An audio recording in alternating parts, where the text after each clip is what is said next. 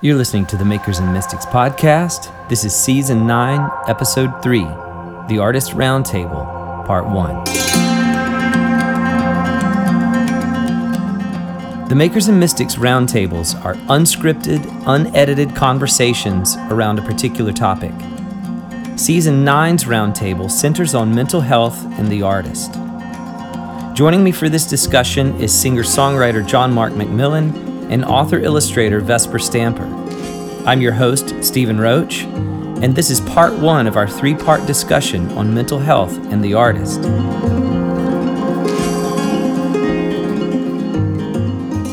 So, I recently listened to a clip on NPR about Kanye West and growing concerns about his mental health.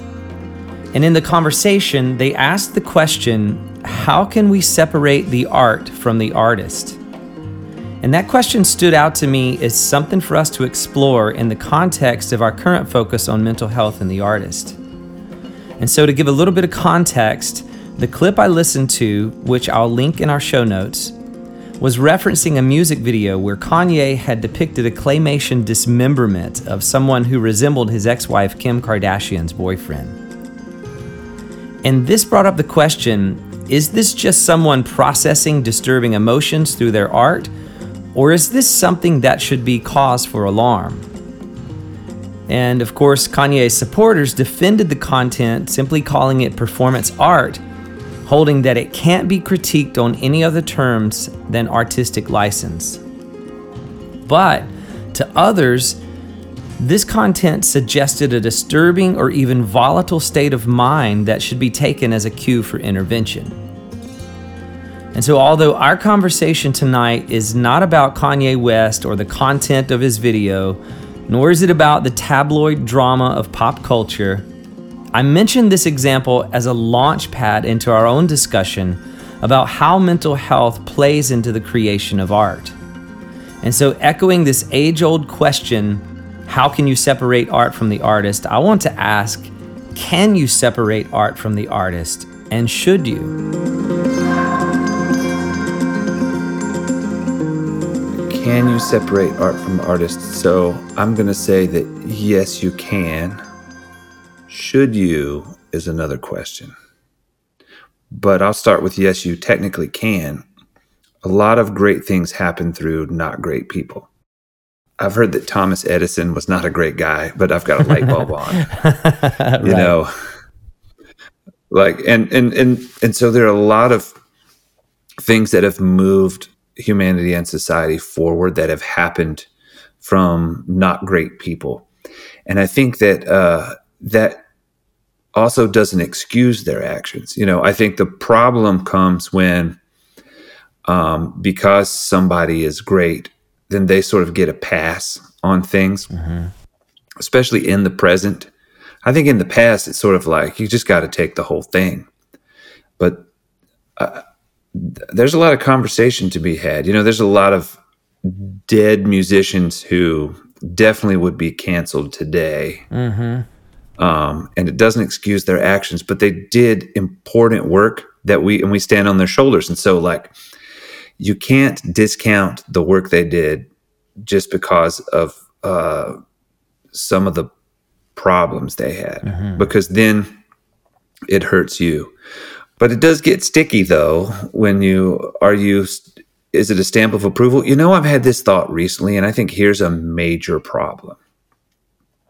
Is every statement you make online is geared towards 7 billion people. Mm-hmm. Like if I'm talking to you guys together, we have a context, right? And then if I'm talking to you apart, we have another context. And I can say things because you know that we're speaking in the context of one another. We're not hiding anything. But if I say something, it's in the context of who I know you are, and um, and you take it that way. But all of a sudden, when you start speaking to a hundred people, everyone has different context. So you have to get a little, you have to uh, get a little thinner, right? You have to cut off certain things because you're like, well, people don't have context for this or context for that. So you you squeeze it a little bit. And so I think one problem is now is everything everyone makes sort of has the potential to be delivered to i mean how many billions of people are online. So sometimes it's really hard to say something because you don't always know who you're talking to. Mm-hmm. Does that make sense? It's like because you could potentially be talking to everyone, but uh, all my examples are inappropriate. So I was thinking that we're not really wired in terms of our psyche or you could say evolutionarily or whatever we're, we're not really wired to think on grand scales like billions of people we're really wired to respond to the influence of a, a small sphere of people mm. that surround us and i think that um, you know up until pretty recently even kings didn't really interact with that many people. You know, they had their their circle of influence, and then everybody else was kind of a was invisible to them, or was a was just a a thin concept. You know, and so for the artist. I think, you know, you saw it in sort of, um, I mean, I'm not on Facebook or Twitter anymore, but you would see this in the posts like, hey, Facebook family, you know, or I'm, I'm so, thank you so much for your support. These are total strangers, you know, thank you so much for making me feel like you all had my back or something. It's like, how that's not true. you, you, yeah. you, have to know that that's not true. Mm-hmm. Right. So, I mean, are you, you know, as an artist, are you having an overinflated sense of your own influence or your own importance or your own greatness, you know? And mm-hmm you know, are you, is an artist, is any artist truly great? Or is it just that they're lauded by fans and institutions that have a certain set of rules and parameters or preferences or whatever, you know? And so, like, the concept of greatness and influence, I think, are they can really screw with your head because we're not wired that way. I don't mm-hmm. think. So for me, that would quickly bring in the subject of social media and how social media impacts our mental health. And obviously, you know, none of us are necessarily anti social media. We might have our own, you know, parameters of how we interact with it. We've all read the studies about teenagers that are spending multiple hours a day on social media and how that is directly linked to depression, anxiety, aggression, and antisocial behavior. You know, so there mm-hmm. is there is a link there at least to be considered with what you're saying, Vesper. Yeah. You know about how many people we we really can genuinely engage at a time. And the studies are pretty um, pretty well accepted studies show that there's a uh, from 2007 to today, there's like an exponential increase in suicide among young people. And that has changed is pre 2007 suicide was more a um, not not uh, exclusively but was much more prevalent in males and men and and it and um, especially older college you know early um, adults and it's and number one overall it's gotten lower in age and number two it's become much more um, prevalent in females even yeah. than in men and so it's like a very uh, a very swift and extreme change in the numbers and about the only thing you can point to is that in 2007 is when social media became accessible through your phone and it's only become more and more accessible. You know so there definitely are mental health challenges associated just specifically with social media. And i mean we haven't even had it that long. 2007 is not that long ago right? Yeah. and it's changed uh, the whole world in such a short period of time. And so uh, it makes sense that we're not mentally able uh, we're not mentally mm-hmm. adjusted to it because it's so new. You know we our parents couldn't teach us about it. It didn't exist when i was 13 when I was 14, 15. I don't know when MySpace hit. I was in my 20s when MySpace hit. And so that, you know, just wasn't, there's no one to teach you. You're just sort of like, oh, here, you have access to the whole world, and the whole world has access to you. Have fun. How could this possibly go wrong? How could this go wrong? exactly. well, I want to bring this back Yeah. to what you said earlier, John Mark, when you were talking about a lot of great things happen through not great people. And um, I want to bring in a quote from a psychologist. His name is Adam Grant. And Adam Grant said that in toxic cultures, people get promoted for results, even if they destroy relationships. Abuse is a price to pay for high performance. But in healthy cultures, no level of individual excellence justifies undermining people. You're not a high performer if you don't elevate others.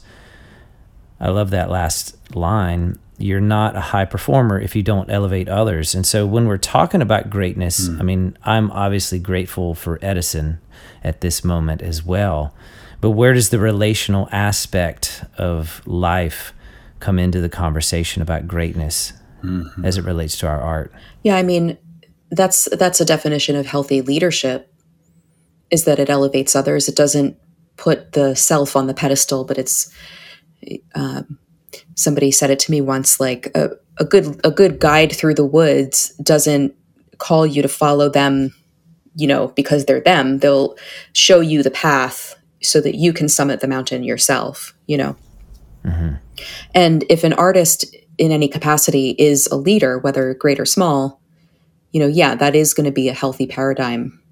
I mean, it's funny because we talk about we we instantly leapt right to like greatness and to Right. you know these mm. examples of like who are the greatest artists we can think of. Like that's what that's where my mind is going, right? But for every great artist, you know, for every like let's say larger than life kind of figure like a like a Jackson Pollock or a Hemingway or something, you know, um, both of whom you know talk about art versus artist, but you know, but then there's the workaday artist, you know, who's you know behind the scenes or you know putting food on the table or um, fulfilling commissions or doing all of these things. And they're they could have toxic lives or healthy lives you know depending on on where they put their energy and still be just as successful in their milieu as you know because uh, how many people get to be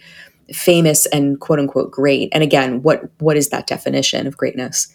You know mm-hmm. it's like a fraction of a percent mm-hmm. you know of all of us that mm-hmm. are like heading toward you know like really pursuing excellence on a daily basis and trying to you know keep our relationships intact and all of that I think too, like uh, going back to the Kanye thing, and I just watched the Kanye documentary, and this isn't directed at him specifically, but I I saw how hard he had to work, how hard he had to work, and he had so much going for him. At a point, I realized he came from poverty, but at a point, he was like one of the biggest producers in the world.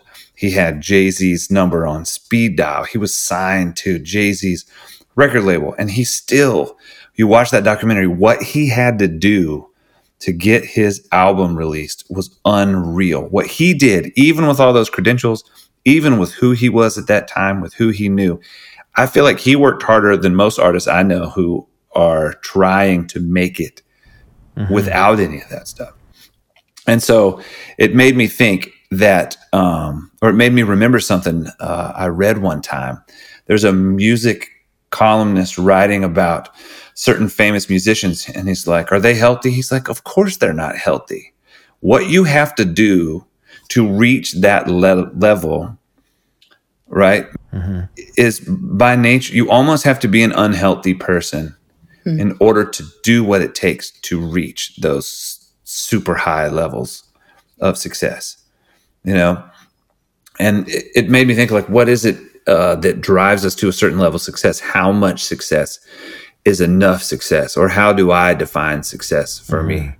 You know and uh, is your output the most important part of you? Is that what makes you who you are? Is is your artistic output? Obviously it's a part of us right? But is it the most important?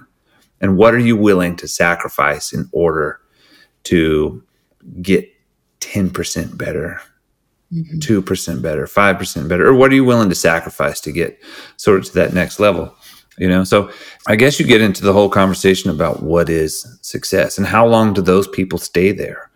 And how long do you feel successful when you're there? I've had a, a friend of mine, he and I have this uh, saying that we've had for a long time. I'm not sure if he came up with it or I did or we came up with it together, but it is it, it's way better to be number two for a long time to be than to be number one for a minute. So true. So all you get being number one for a minute is to say that at one point you're number one. But being number two for a long time means that you are established, that you are accomplishing a long term work. You know? Mm-hmm. And so like I guess this comes back to balance. We're talking about mental health and we're talking about art. We're really talking about balance. And this is one thing I learned. I was even telling my wife about this the other day. I was in therapy for a little bit, which I think is great and I think everyone should do. Yes. I, I have a good friend who believes like you take your kids to the dentist, you get well visits at the doctor, and then you should, you know, you should get checked up in therapy. And I have another friend who says that you should change the oil in your car.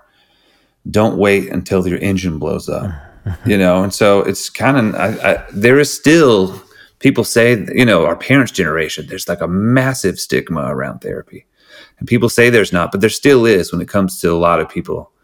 Um, but not for me though. I, I went to therapy and learned all kinds of incredible things like, oh, life is a balancing act and my I'm a human, I'm a, I'm a bit of a machine. There's a mechanic or there are mechanics to my life. If I put too much in one basket, it's going to tip. Yes. If I put too much in the other, it's going to tip this way.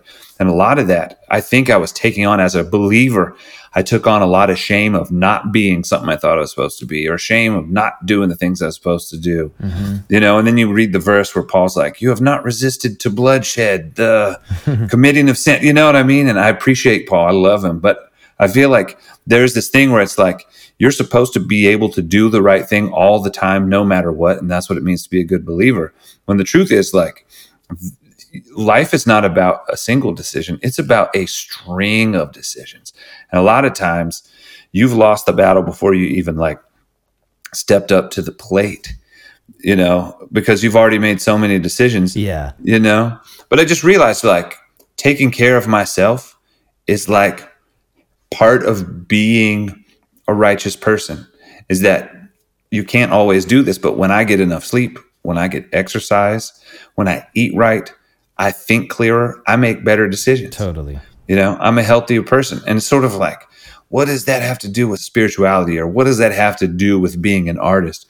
Well, the clarity of mind, you know, yeah. and the confidence knowing that like you're doing the best work you can, like that really, really matters. And a lot of that comes from just really boring everyday stuff that we don't want to admit makes a difference. Yeah.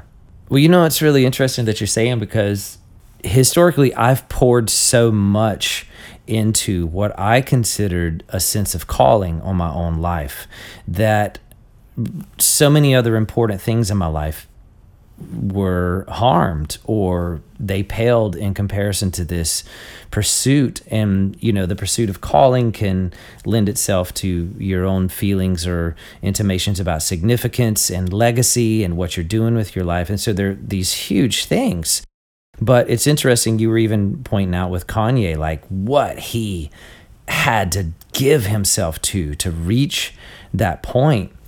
And this again is not about him so much as it's it's about my own life. But I realized that in those moments of my own pursuit in that there were so many things that I neglected and I've had to stop a lot of other things and and begin to tend to these things. And I said this in another interview that I had here on Makers and Mystics, but I've been so fascinated with this word integrity over it's been my meditation for the past season of my life and I've been going into the root of what integrity really means. And integrity really means wholeness. It's not just a moral concept. Integrity is not just about morality, but integrity is about wholeness. And integrity, at the root of that word, is integrate. Mm-hmm. It means that all the parts of our lives are integrated into one. And I know that there's there's certainly seasons of sacrifice mm-hmm. for one aspect or another. And I know that there are certainly moments when there is necessarily more focus given on one area of life than another. You know, this this past year for me has been a time where I've been focused on family and on my marriage and on my children and on relationship and and that was desperately needed in my life. But learning how to integrate all the parts of who we are I believe that's what mental health is mm-hmm. is is that we're not we're not fueled by one part of ourselves while other important parts of ourselves are suffering. Yeah, you know, I'm I'm always thinking about this concept that the artist is sort of by nature always open, radically open. Mm-hmm. And that that is sort of what makes the artistic temperament. You know, that we for whatever reason, we're so affected by our senses. We're constantly taking in all of this sensory information, all of this emotional information, and you know, metabolizing that into the artwork that we make. But there's a point at which that openness can become like a devouring pit. And I remember when I was writing my first book, I had a conversation with a director and I wanted to talk to her because I, you know, I'm not an actor, but I wanted to ask her, you know, how do you fully occupy your character so that you can understand this character better? And she said, no, you don't want to occupy your character fully. Hmm. The the artists that do that are the ones who have breakdowns and who lose touch with reality. And she she talked about Heath Ledger. Mm-hmm. And she said, you know, he made the mistake of occupying that character too fully. And he he separated from himself mm-hmm. you know? And so the art project and the you know the character became the alternate reality that he was living in and he couldn't handle that. So when you're talking about integrity and that that need to live in wholeness it's because we are so apt to be divided from ourselves. I mean i remember for so many years I would I would literally think, and usually probably in a late night, you know, an all nighter cram session, but I would think if I could just like get rid of my body, then I could make more art. you know? And I I there was a part of me that really believed I could do that. Mm-hmm.